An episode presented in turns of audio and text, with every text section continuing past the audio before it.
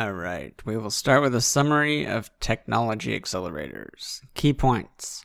Good to great organizations think differently about technology and technological change than mediocre ones. Good to great organizations avoid technology fads and bandwagons, yet they become pioneers in the application of carefully selected technologies. The key question about any technology is Does the technology fit directly with your hedgehog concept? If yes, then you need to become a pioneer in the application of that technology. If no, then you can settle for parity or ignore it entirely. The good to great companies use technology as an accelerator of momentum, not a creator of it. None of the good to great companies began their transformations with pioneering technology, yet they all became pioneers in the application of technology once they grasped how it fit with the three circles after they hit breakthrough, and after they hit breakthrough. You could have taken the same exact leading edge technologies pioneered at the good to great companies and handed them to their direct comparisons for free, and the comparisons still would have failed to produce anywhere near the same results. That is definitely possible, but definitely not backed by actual facts, and is a wholly inappropriate assertion, the way they state it as if it is, in fact, a fact. How a company reacts to technological change is a good indicator of its inner drive for greatness versus mediocrity. Great companies respond with thoughtfulness and creativity, driven by a compulsion to turn unrealized potential into results. Mediocre companies react and lurch about, motivated by fear of being left behind. Unexpected findings. The idea that technological change is the principal cause in the decline of once great companies, or the perpetual mediocrity of others, is not supported by the evidence. Certainly, a company can't remain a laggard and hope to be great, but technology by itself is never a primary root cause of either greatness or decline. So, definitely something you already covered in this short summary, just rephrased.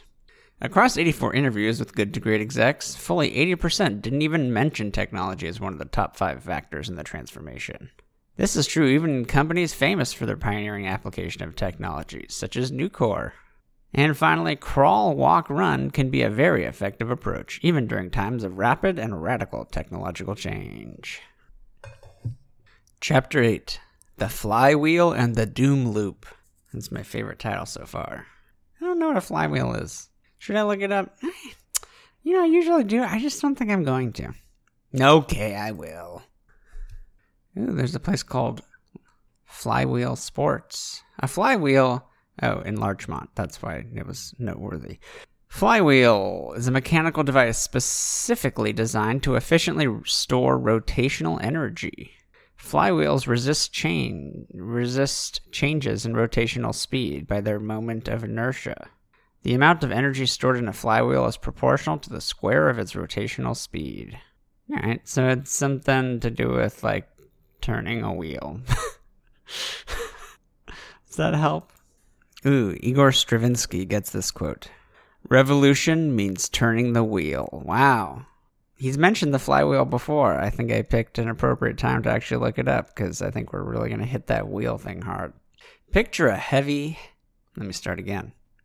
Picture a huge, heavy flywheel, a massive metal disc mounted horizontally on an axle, about 30 feet. He's going to get very literal with this description. That's really fucking funny.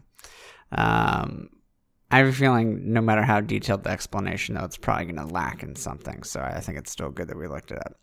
A massive metal disc mounted horizontally on an axle, about 30 feet in diameter, 2 feet thick, and weighing about 5,000 pounds. Now imagine that your task is to get the flywheel rotating on the axle as fast and as long as possible. Pushing with great effort, you get the flywheel to inch forward moving almost imperceptibly at first. You keep pushing, and after two or three hours of persistent effort, you get the flywheel to complete one entire turn. You keep pushing, and the flywheel begins to move a bit faster, and with continued great effort. You move it in around a second rotation. You keep pushing in consistent direction. Three turns, four, five, six. The flywheel speeds up. Seven, eight. You keep pushing. Nine, and ten. It builds momentum. 11, 12, moving faster with each turn. 20, 30, 50, 100. Then at some point, breakthrough. The momentum of the thing kicks in your favor, hurling the flywheel forward. Turn after turn, whoosh, its own heavy weight working for you. You're pushing no harder than during the first rotation, but the flywheel goes faster and faster. Each turn of the flywheel builds upon work done earlier, compounding your investment of effort a thousand times faster, then ten thousand, then a hundred thousand, then then huge heavy disc flies forward.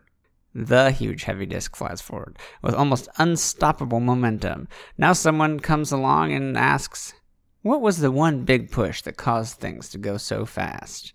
You wouldn't be able to answer. It's just a nonsensical question. Was it the first push, the second, the fifth, the hundredth? No! It was all of them added together in an overall accumulation of effort applied in a consistent direction. Some pushes may have been bigger than others, but any single heave, no matter how large, reflects a small fraction of the entire cumulative effect upon the flywheel. All right, so I think now we have a pretty good idea based on the uh, explanation here and then the literal definition before. It uses its own momentum uh, for it.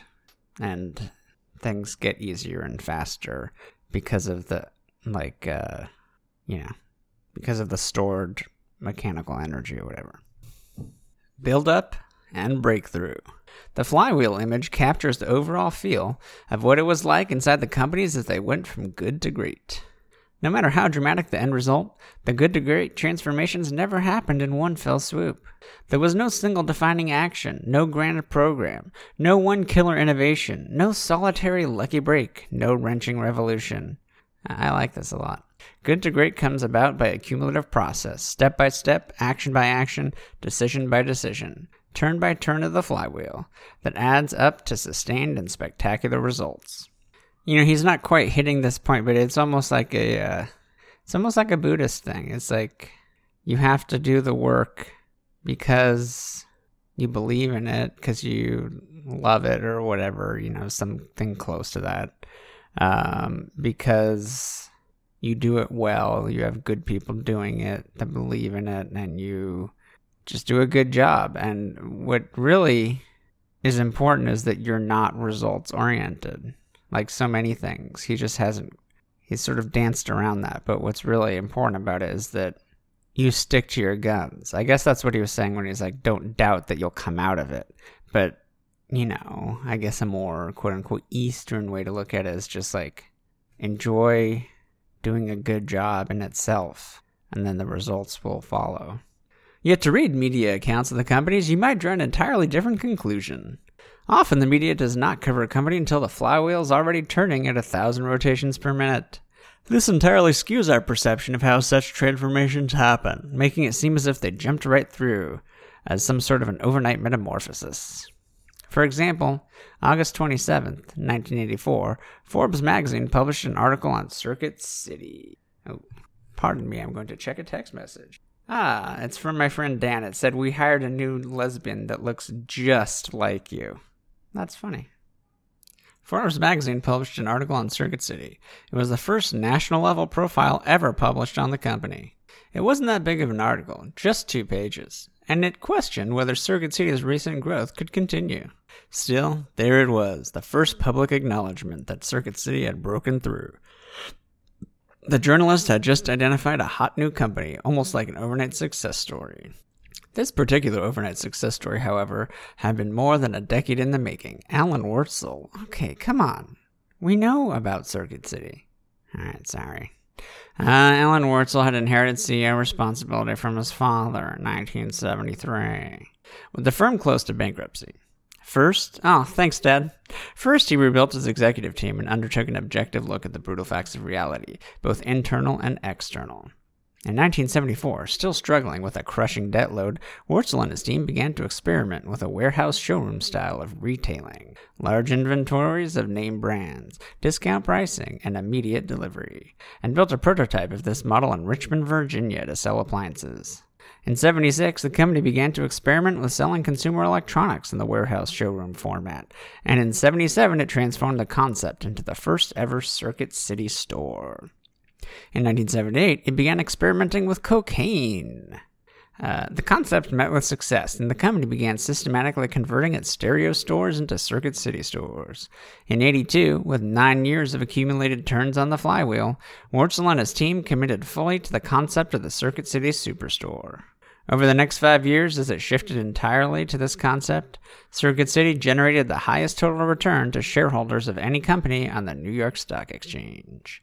From 82 to 99, Circuit City generated cumulative stock returns 22 times better than the market, handily beating Intel, Walmart, GE, Hewlett Packard, and Coca Cola. Not surprisingly, Circuit City then found itself a prime subject for media attention.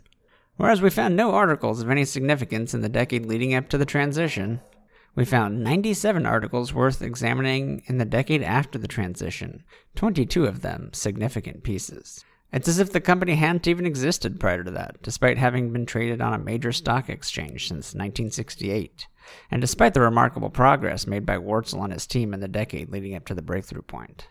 The Circuit City experience reflects a common pattern. In case after case, we found fewer articles in the decade leading up to the point of transition than in the decade after, by an average factor of nearly three times. Now, does that really surprise anyone, though? I'm not saying it's not significant to point out, especially if you're going to lead into like an expanded point on that, but does that surprise anyone? I feel only the most, not necessarily bad people, but the most boring people would actually be surprised by that and think there is anything out of the ordinary about the company only being recognized in the media after a lot of the real work had already been done. For example, Ken Iverson and Sam Spiegel began turning the Nucor flywheel in 65. For 10 years, no one paid any attention. Certainly not the financial press or other steel companies. If you asked executives at Bethlehem Steel or U.S. Steel about the Nucor threat by 1970, they would have laughed in 1970. Uh, if they even recognized the name at all, which is doubtful. Nice, nice burn. By 75, the year of its transition point on the stock charts, Nucor had already built its third mini mill, long established its unique culture of productivity, and was well on its way to becoming the most profitable steel company in America. Yet the first major article in Business Week did not appear until 78, 13 years after the start of the transition, and not in Fortune until 16 years out. From 65 to 75, we found only 11 articles on Nucor, none of them significant. Then, from 76 through 95, we collected 96 articles on Nucor, 40 of them being major profiles or nationally prominent features. Now, you might be thinking, but we should expect that. Of course, these companies will get more coverage after they became wildly successful. What's so important about that? And now we have a box to decide. I'm actually looking forward to how he addresses this. Here's what's important. We've allowed the way transitions look from the outside to drive our perception of what they must feel like to those going through them on the inside. From the outside, they look like dramatic, almost revolutionary breakthroughs. But from the inside, they feel completely different, more like an organic development process. All right, I think that was well done. I think that got the point across. And similar to what I was saying, but just his take on it. He's not saying like enjoy the day to day work, but it's you know, it's a it's a similar idea. Picture an egg just sitting there. Okay, really, you did it, man. You pulled it off. Let's not beat the dead horse. No one pays it much attention until one day the egg cracks open and out jumps a chicken. That's kind of a funny thing. All right, continue. All the major magazines and newspapers jump on the event, writing feature stories. The transformation of egg to chicken, the remarkable revolution of the egg, stunning turnaround at egg, as if the egg had undergone some overnight metamorphosis, radically altering itself into a chicken. All right, I'm smiling. I like this now. But what does it look like from the chicken's point of view? It's a completely different story. While the world ignored this dormant looking chicken, uh, dormant looking egg, the chicken was evolving, growing, developing, incubating. From the chicken's point of view, cracking the egg is simply one more step in a long chain of steps leading up to that moment. A big step, to be sure, but hardly the radical single step transformation it looks like from those watching from the outside. It's a silly analogy, granted, but I'm using it to highlight a very important finding from our research. We kept thinking that we'd find the one big thing, the miracle moment, that defined a breakthrough. We even pushed for it in our interviews. But the good to great company executives simply could not pinpoint a single key event or moment in time. Frequently, they chafed. Chaffed? They Chafe. chafe if something restrictive or too tight. Okay, yeah. Two, rub a part of the body to restore warmth or sensation. Okay, well. Frequently, they chafed against the whole idea of allocating points and prioritizing factors. I guess, like, it, it they provided resistance to it, is what he's saying. In every good to great company, at least one of the interviewees gave an unprompted admonishment, saying something along the lines of Look, you can't dissect this thing into a series of nice little boxes and factors, or identify the moment of aha, or the one big thing. It was a whole bunch of interlocking pieces that built one upon another. I mean, the thing is, there's a couple things. One, there's like a. Uh, like a story process, um, like a what's the word I'm looking for? Not novel, but like a narrative. Uh, we create these narratives, right? And then that's the way we make something fit a clean narrative is like you need an event to symbolize that work. So it's much easier to represent as like a single event. Also, I think it's going to catch people's interest more if you present things that way because of course for a company to exist for 10 years and like get better over 10 years you have to be fucking going to work grinding it out for every day of those 10 years. I mean that's just straightforward. That's as straightforward as it gets. But there's like some subtle thing in the back of your mind maybe when you read about the aha moment where it's like if I could just figure out what that one thing is, then I won't have to do all that work. You know, it's not exactly that, but I think that's there somewhere in the background influencing things. Even in the most dramatic case in our study, Kimberly Clark selling the mills, the executives described an organic cumulative process. Darwin did not change the direction of the company overnight, said one Kimberly Clark executive. He evolved it over time. Oh, yes! I was waiting for a Darwin joke this whole time. The transition wasn't like night and day, said another. It was gradual, and I don't think it was entirely clear to everybody until a few years into it. Of course, selling the mills was a gigantic push on the flywheel, but it was only one push. After selling the mills, the full transformation into the number one paper based consumer products company required thousands of additional pushes on the flywheel, big and small, accumulated one on top of another. It took years to gain enough momentum for the press to openly herald Kimberly Clark's shift from good to great.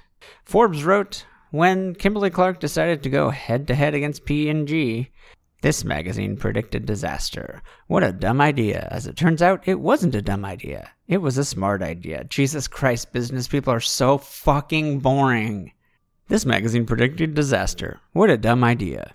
As it turns out, it wasn't a dumb idea. It was a smart idea. Like, where is the fucking editor in that? There's nothing, like, you really feel that was important to get your message across, all those extra words? You couldn't punch that up a little? The amount of time between the two Forbes articles? 21 years. Yeah, well, they're not really actually writing about what goes on in the company, even if that seems that way. All they're really writing about is the success, right? Because that makes the headlines. No one no one gives a shit if you write a, comp- a thing about a company. Even if you could find them, it's easier to find them, you know, when you see a, a bunch of money being made. Uh, it's going to stand out. But even if you could find a company doing a good job quietly, like, that's not going to sell copies of Forbes. It's just not. It's almost like a fantasy thing. I mean, I know I'm really like expanding beyond what's yeah, I, I'm really like, I don't want to say deep, but taking it far. But there is an element of like people reading it as fiction. I think for something like that, like there's an element of a. Uh, I mean, just the way I was saying, people want to pretend that one like really good idea could make it so they don't have to work hard anymore. Like uh, there is like a fantasy element the same way someone might read a romance novel and like on some part of their you know psyche they're living it through that. This is like them living vicariously through this company, like experiencing the success, you know, as opposed to just like reading it as an instructional thing. Right? I think that's an important thing to point out. I mean, maybe not important, but I think it's insightful.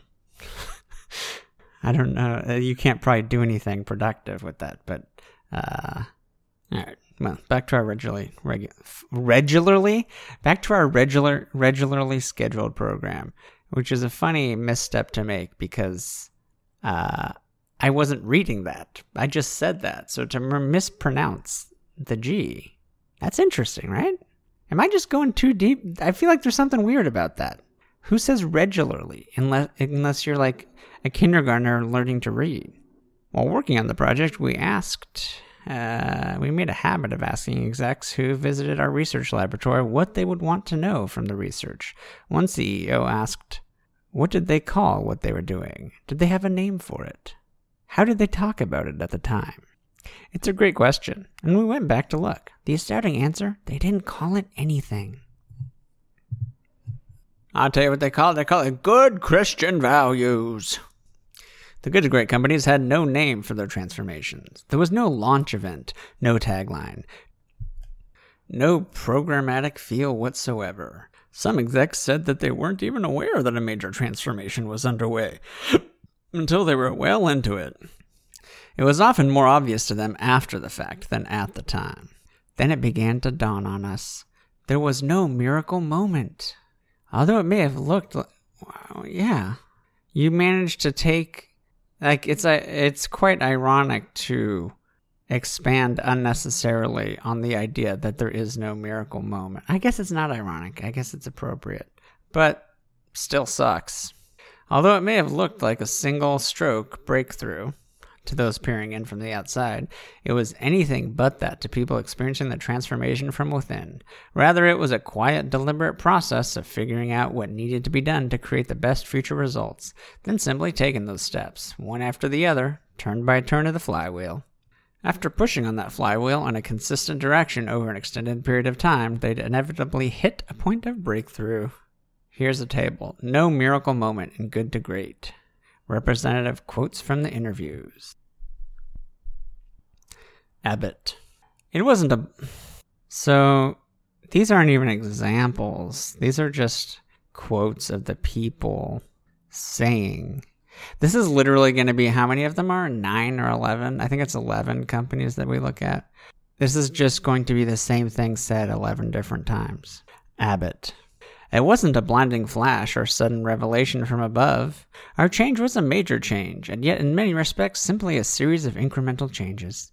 This is what made that change successful. We did this in a nice stepwise way, and there were always a lot of common denominators between what we'd already mastered and what we were embarking on. Circuit City. The transition to focus on the Superstore didn't happen overnight. We first considered the concept in 74, but we didn't convert fully to Circuit City Superstores until about 10 years later, after we'd refined the concept and built enough momentum to bet our whole future on it. All right, I think that carries something there, because uh, there is a tendency to think like, like even my mind kind of went there in the middle of that sentence, like, oh, imagine if they had just known, and then they fully converted to the superstores, like after two years instead of 10 years. You know, but they also were refining it over that time. The concept of the superstore had not been fleshed out yet. Fannie Mae. There was no one magical event, no one turning point.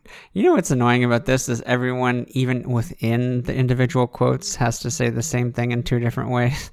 like they have to say no magical event, no turning point. No one just says it once. It was a combination of things, more of an evolution, though the end results were dramatic. Gillette. We didn't really make a big conscious decision or launch a program, or launch a big program to initiate major change. Individually and collectively, we were coming to conclusions about what we could do dramatically to improve our performance. Kimberly Clark. I don't think it was done as bluntly as it sounds. These things don't happen overnight. They grow. The ideas grow and mushroom and come into being. Kroger. It wasn't a flash from the blue. We had all been watching experimental superstores develop, and we were pretty well persuaded that the industry would go that way. The major thing that Lyle did was say that we're gonna we're, that we're gonna change beginning now on a very deliberate basis. Nucor. We did not make a decision that this was the that this was what we stood for at any specific moment. It evolved through many agonizing arguments and fights. I'm not sure that we knew exactly what we were fighting for until we looked back and said that we were fighting to establish who we were going to be. Philip Morris, it's impossible to think of one big thing that would exemplify a shift from good to great because our success was evolutionary as opposed to revolutionary, building success upon success. I don't know that there was any single event. Pitney Bowes, we didn't talk so much of change. We recognized early on. Not so much that we needed to change, but that we needed to evolve, which recognizes that we've got to do things differently we realized that evolution is a whole different concept than change. Walgreens. There was no seminal meeting or epiphany moment, no one big bright light that came on like a light bulb. It was sort of an evolution thing. And Wells Fargo. It wasn't a single switch that was thrown on at one at at, uh, that was thrown on at one time. Little by little, the themes became more apparent and stronger. When Carl became CEO, there wasn't any great wrenching. Dick led one stage of evolution and Carl the next, and it just proceeded smoothly, rather than an abrupt shift. table summary, my favorite part. A table titled No Miracle Moment in Good to Great Companies shows the quotes of representatives from interviews. It shows the quotes from good to great companies like, okay, those companies, I'm not going to fucking read their names again. The table shows the quotes of reps from interviews. It shows the quotes from good to great companies like, okay, same fucking, what the fuck? When teaching this point, I sometimes use this as an example from outside my research that perfectly illustrates the idea. The UCLA Bruins basketball dynasty of the 60s and early 70s. Most basketball fans know that the Bruins won 10 NCAA championships in 12 years, at one point assembling a 60 game winning streak under the legendary coach John Wooden. But do you know how many years Wooden coached the Bruins before his NCAA championship? 15. From 48 to 63, Wooden worked in relative obscurity before winning his first championship in 64. Year by year, Coach Wooden built the underlying foundations, developing a recruiting system, implementing a consistent philosophy, and refining the full court press style of play. No one paid too much attention to the quiet, soft spoken coach and his team until wham, they hit breakthrough and systematically crushed every serious competitor for more than a decade. Like the Wooden dynasty, lasting transformations from good to great follow a general pattern of build-up followed by breakthrough. In some cases, the build-up to breakthrough stage takes a long time. In other cases, a short time. At Circuit City, the build-up lasted nine years. At Nucor, ten. Whereas Gillette, it took only five. At Fannie Mae, three. And Pitney Bowes, two. so stupid. But no matter how short or long it took, every good to great transformation followed the same basic pattern, accumulating momentum turn by turn of the flywheel, until build up transformed into breakthrough. Next section, not just a luxury of circumstance. Let me sum this up. They weren't just at the right place at the right time. Okay, moving on to the next one. It's important to understand that the following, the following the build-up breakthrough flywheel model is not just a luxury of circumstance. People who say, hey, but we've got constraints that prevent us from taking this longer term approach, should keep in mind that the good to great companies followed this model no matter how dire the short term circumstances. Deregulation in the case of Wells Fargo. Oh no! Looming bankruptcy in the cases of Nucor and Circuit City. Potential takeover threats in the cases of Gillette and Kroger. Or million dollar a day losses in the case of Fannie Mae. I mean, there is a certain kind of fortuity that comes with the ability to stay open more than a day when you're taking a million dollars in losses a day, but Moving on, this also applies to managing the short term pressures of Wall Street. I just don't agree with those who say you can't build an enduring company because Wall Street won't let you, said David Maxwell of Fannie Mae. We communicated with analysts to educate them on what we were doing and we were where we were going. At first, a lot of people didn't buy into that. You just have to accept that. But once we got through the dark days, we responded by doing better every single year. Okay, so that's exactly what I'm talking about. Is like, um, I forget how directly we've said this, but um, the way people analyze stock markets is a perfect example of this type of short-term thinking. Is everyone loves to pretend like there's so much bullshit economic analysis out there, and it's because we hold people to these like quarter things like oh you can say this company didn't meet expectations on how it's doing poorly for this quarter and it doesn't even have to like lose money it's just like it's not meeting the expectations we set which is really just saying things didn't like there's more than we could predict you know like there's but then they're pressured to make changes because once it's a publicly traded thing the public is involved. It's really a weird thing. And I think it is very true that uh, it's difficult to focus on the long term when you're being publicly traded. Um, and I think, similar to the joke I just made, I think he is not taking into account the privilege that comes with not being immediately bankrupt or closed down or stopped through intervention when you are losing a million dollars a day. You just have to accept that. But once we got through the dark days, we responded by doing better every single year. After a few years, because of our actual results, we became a hot stock and never looked back. And a hot stock it was. During Maxwell's first two years, the stock lagged behind the market, but then it took off.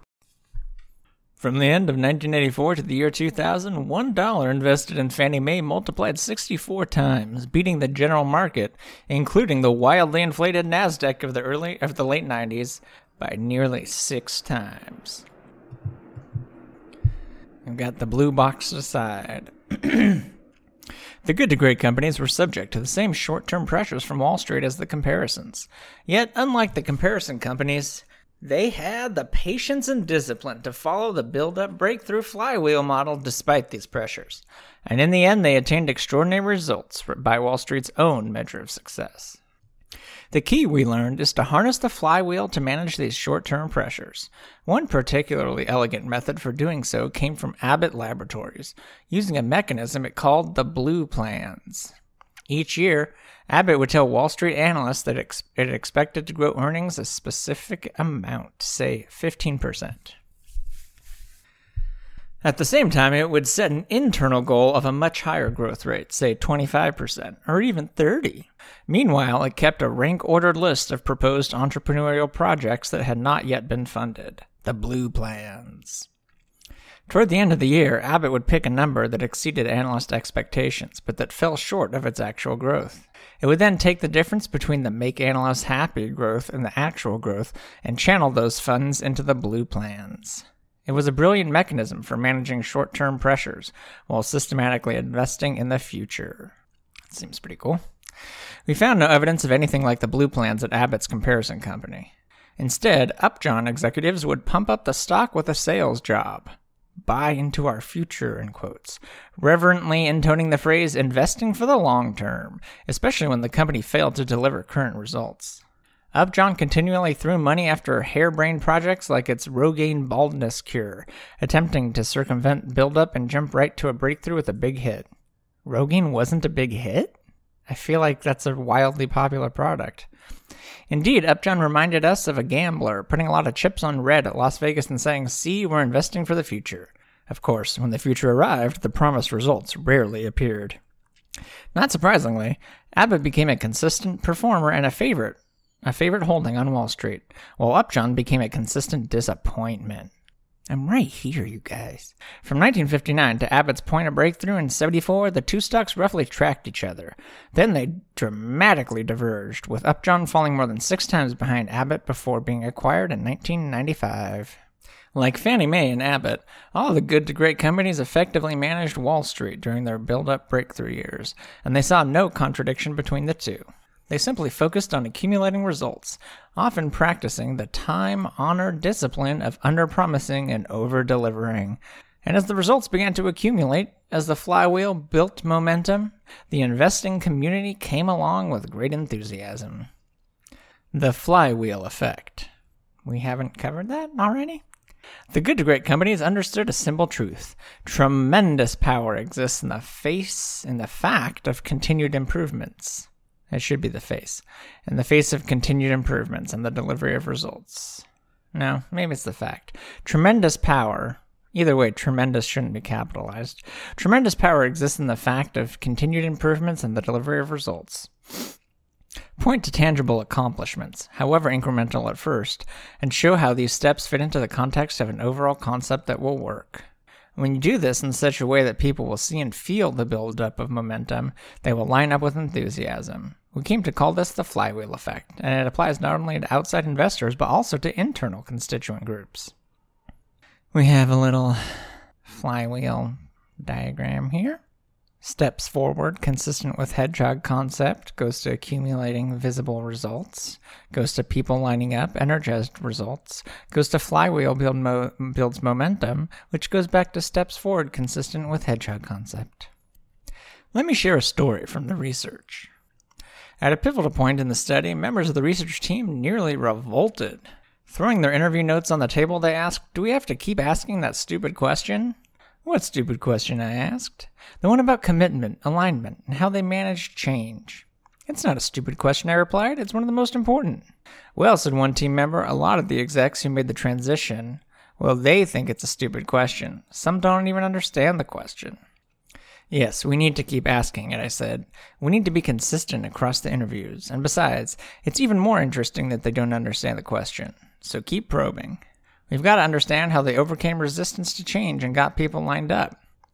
I fully expected to find that getting everyone lined up, creating alignment, to use the jargon, would be one of the top challenges faced by executives working to turn good into great.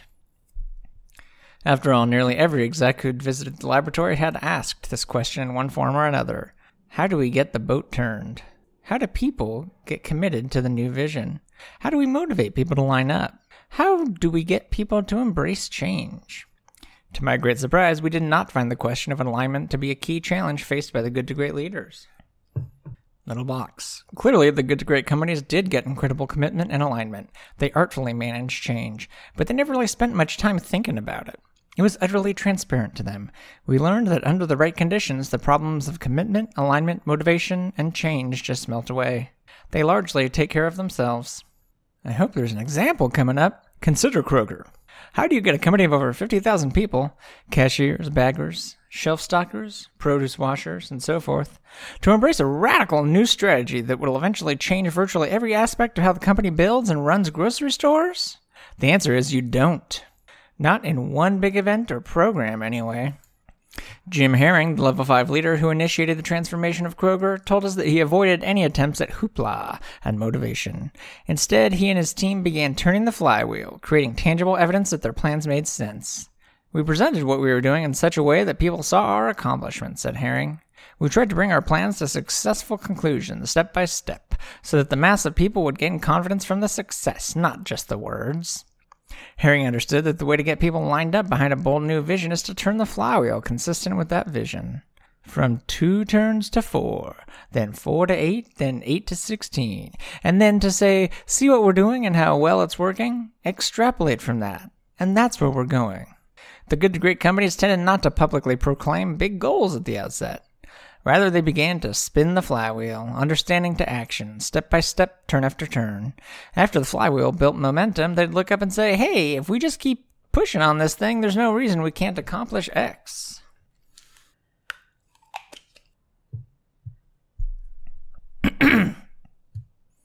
For example, Nucor began turning the flywheel in 65, at first just trying to avoid bankruptcy, then later building its first steel mills because it could not find a reliable supplier. Nucor people discovered that they had a knack for making better steel and cheaper than anyone else. So they built two, then three additional mini mills. They gained customers, then more customers, then more customers. Whoosh! The flywheel built momentum, turn by turn, month by month, year by year. Then, around 1975, it dawned on the Nucor people that if they just kept pushing on the flywheel, they could become the number one most profitable steel company in America. Explained Marvin Pullman. I remember talking with Ken Iverson in 75, and he said, Marv, I think we can become the number one steel company in the U.S. 1975! And I said to him, Now, Ken, when are you going to be number one?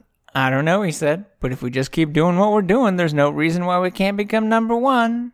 It took over two decades, but Nucor kept pushing the flywheel, eventually generating greater profits than any other steel company on the Fortune 1000 list. Here we have the blue box decide when you let the flywheel do the talking, you don't need to fervently communicate your goals. People can just extrapolate from the momentum of the flywheel for themselves. Hey, if we just keep doing this, look where we can go. As people decide among themselves to turn the fact of potential into the fact of results, the goal almost sets itself. Stop and think about that for a moment. No, I will not. What do the right people want more than almost anything else? They want to be part of a winning team. They want to contribute to producing visible, tangible results. They want to feel the excitement of being involved in something that just flat out works. When the right people see a simple plan born of confronting the brutal facts, a plan developed from understanding, not bravado, they're likely to say, That'll work. Count me in.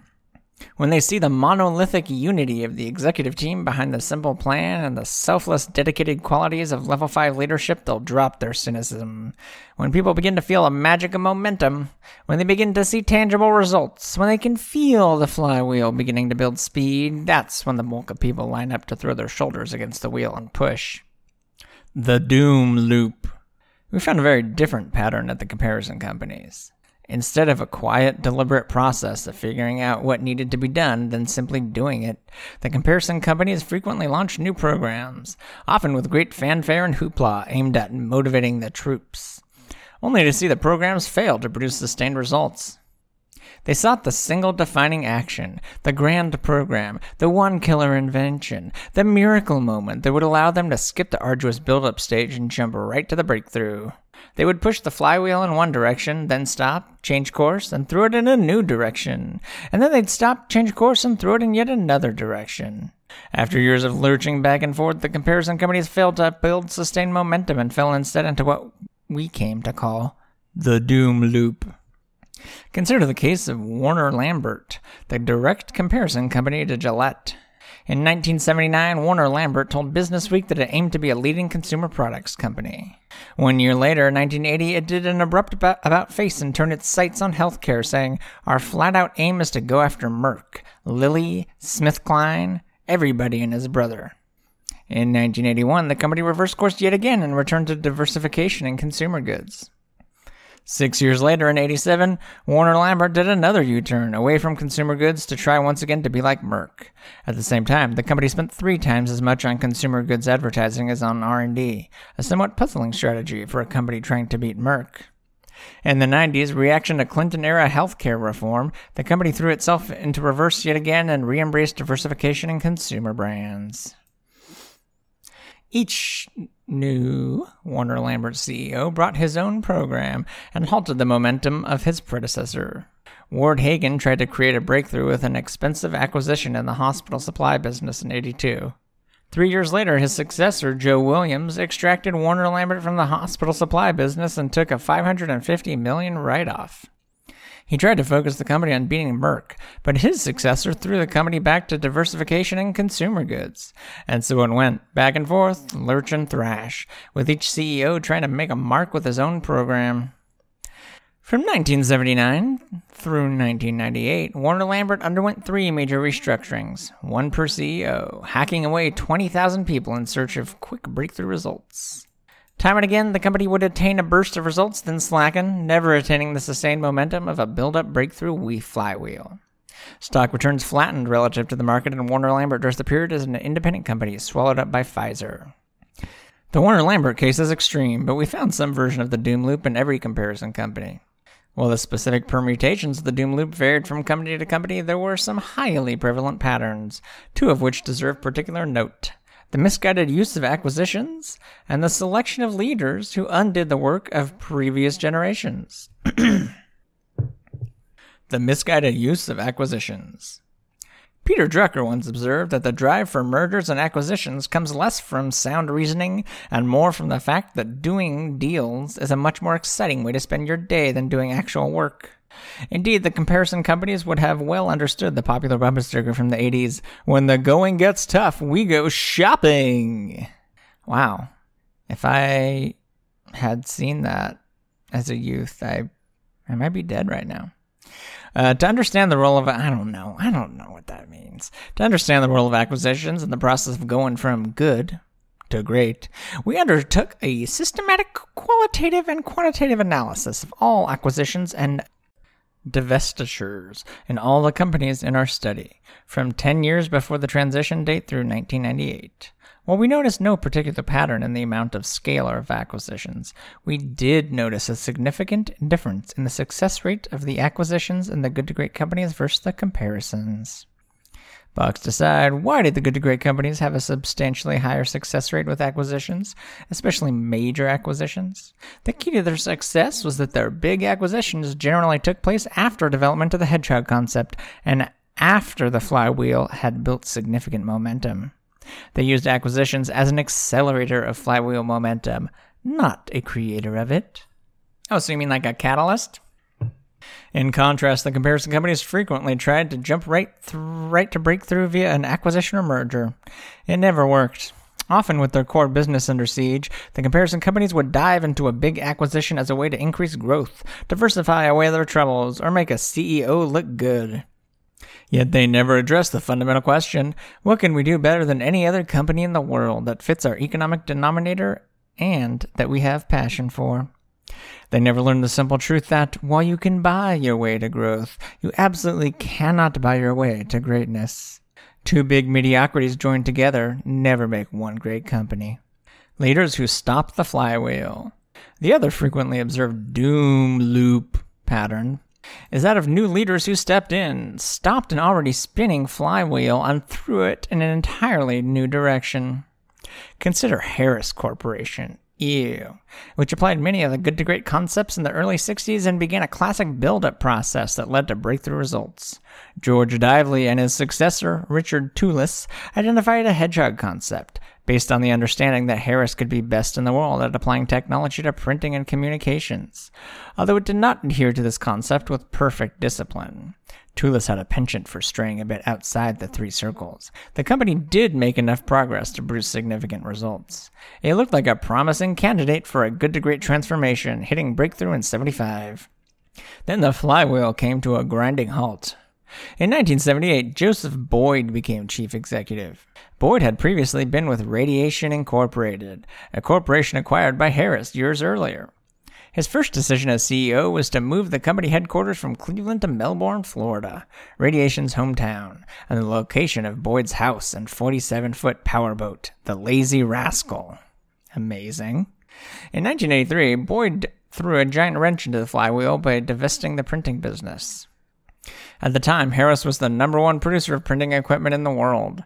The printing business was one of the most profitable parts of the company, generating nearly a third of total operating profits. What did Boyd do with the proceeds from selling off this corporate gem? He threw the company headlong into the office automation business. But could Harris become the best in the world in office automation? Not likely. Horrendous software development problems delayed introduction of Harris's first workstation as the company stumbled onto the battlefield to confront IBM, DEC, and Wang. Then, in an attempt to jump right to a new breakthrough, Harris spent a third of its entire corporate net worth to buy Lanier Business Products, a company in the low end word processing business. Computer World magazine wrote, Boyd targeted the automated office as a key. Unfortunately for Harris, the company had everything but an office product. The attempt to design and market a word processing system met with dismal failure, out of tune with the market, and had to be scrapped before introduction. The flywheel, which had been spinning with great momentum after Dively and Tullis, became detached from the axle, wobbled into the air, then crashed to a grinding halt. From the end of 73 to the end of 78, Harris beat the market by more than five times.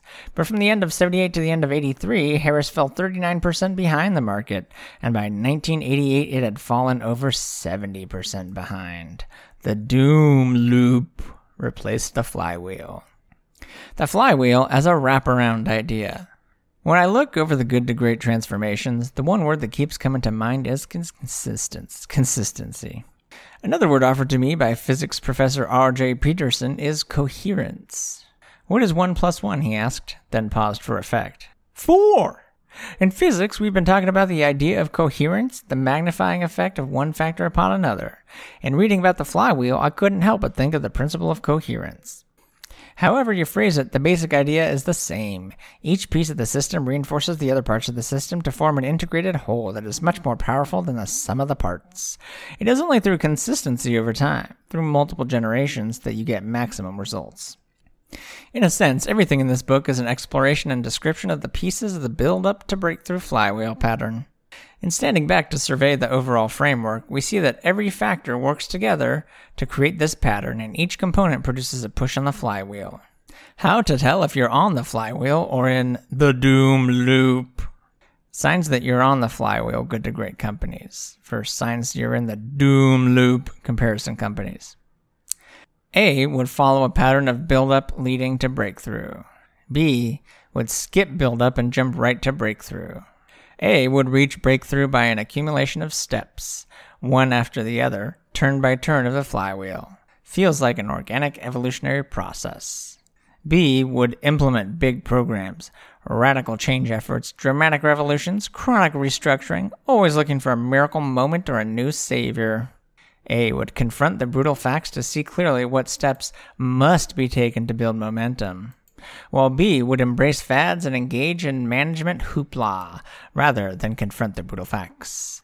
A would attain consistency with the clear hedgehog concept, resolutely staying within the three circles, while B would demonstrate chronic inconsistency, lurching back and forth and straying far outside the circles. A would follow the pattern of disciplined people, first two, disciplined thought, disciplined action.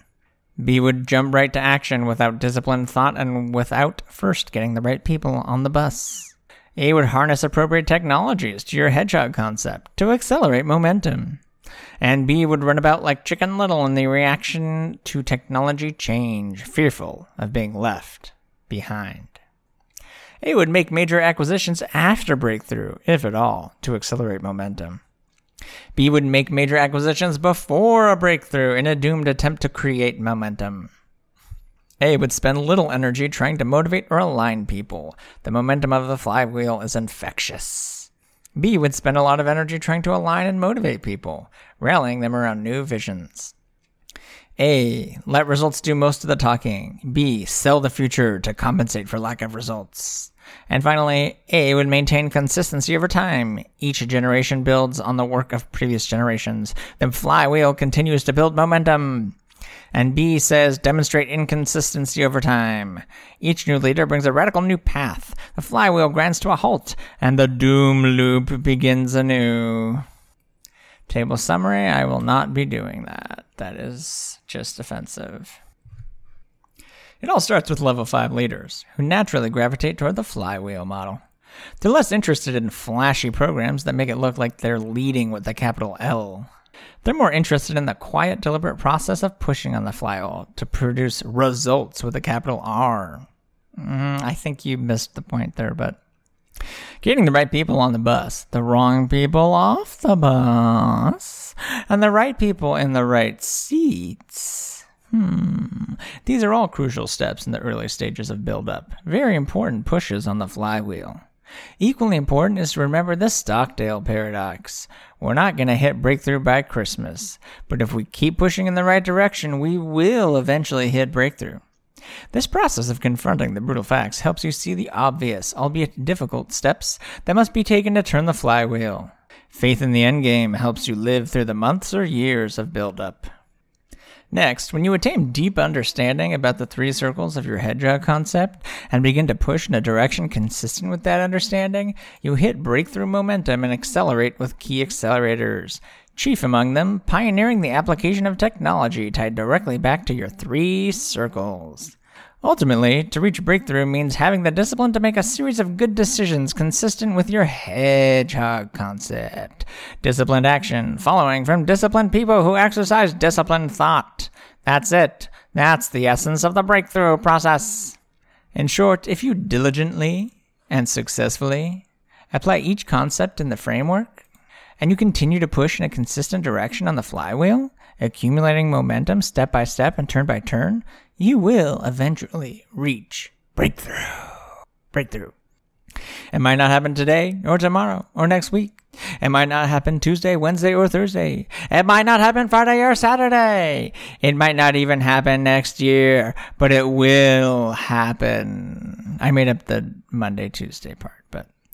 And when it does, you will face an entirely new set of challenges how to accelerate momentum in response to ever rising expectations, and how to ensure that the flywheel continues to turn along into the future. In short, your challenge will no longer be how to go from good to great, but how to go from great to enduring great. And that is the subject of the last chapter Why is he telling us what the subject of the last chapter was after we read it? I want to know what the subject of the next chapter is. right, guys? uh, credit for the terms build up and breakthrough should go through David S. Landes and his book, The Wealth and Poverty of Nations Why Some Are So Rich and Some So Poor. Wow, that sounds like it's just going to be a racist book. Doesn't have to be, but it feels like it will be. On page 200, also build up and breakthrough, not breakthrough concepts. On page 200, Landes writes The question is really twofold. First, why and how did any con- country break through the crust of habit and conventional knowledge to this new mode of production? Turning to the first, I would stress build up, the accumulation of knowledge and know how, and breakthrough, reaching and passing thresholds. When we read this paragraph, we noted its applicability to our study and decided to adopt these terms in describing the good to great companies. You might also call them white. All right, we got the chapter summary. I will read this next time. Good night.